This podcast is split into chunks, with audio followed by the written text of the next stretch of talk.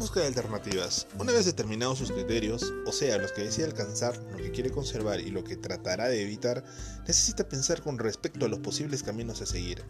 En otras palabras, conocidos los criterios, descubrir cómo hallarlos. La clave para dar con alternativas es dejar que sus criterios generen sus opciones. Por ejemplo, en la búsqueda de posibles automóviles, pregúntese qué coche cuesta menos que el máximo que podría pagar usted.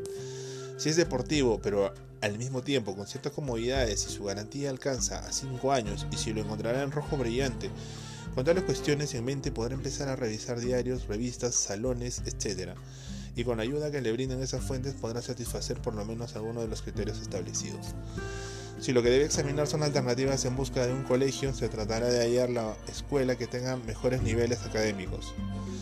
Gran variedad de actividades conexas, muchas oportunidades para la investigación y una matrícula que no alcance al máximo de su presupuesto.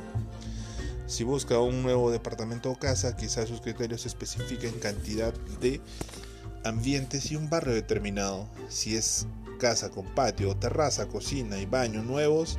Y como siempre, que no se pase del presupuesto fijado. En el caso de la búsqueda de una ocupación satisfactoria, se tratará de encontrar el empleo que no quede muy alejado de su casa, que le permita trabajar en computación, que no le exija más de 40 horas semanales y que tenga un sueldo de acuerdo con sus expectativas. Establezca claramente sus alternativas, escríbalas, a la larga las distensiones netas entre alternativas tornan más fácil el hallazgo de soluciones y abren el camino a la elección. Consejo. Demasiadas veces seguimos alternativas antes de establecer nuestros criterios. Deje que sus criterios generen sus alternativas.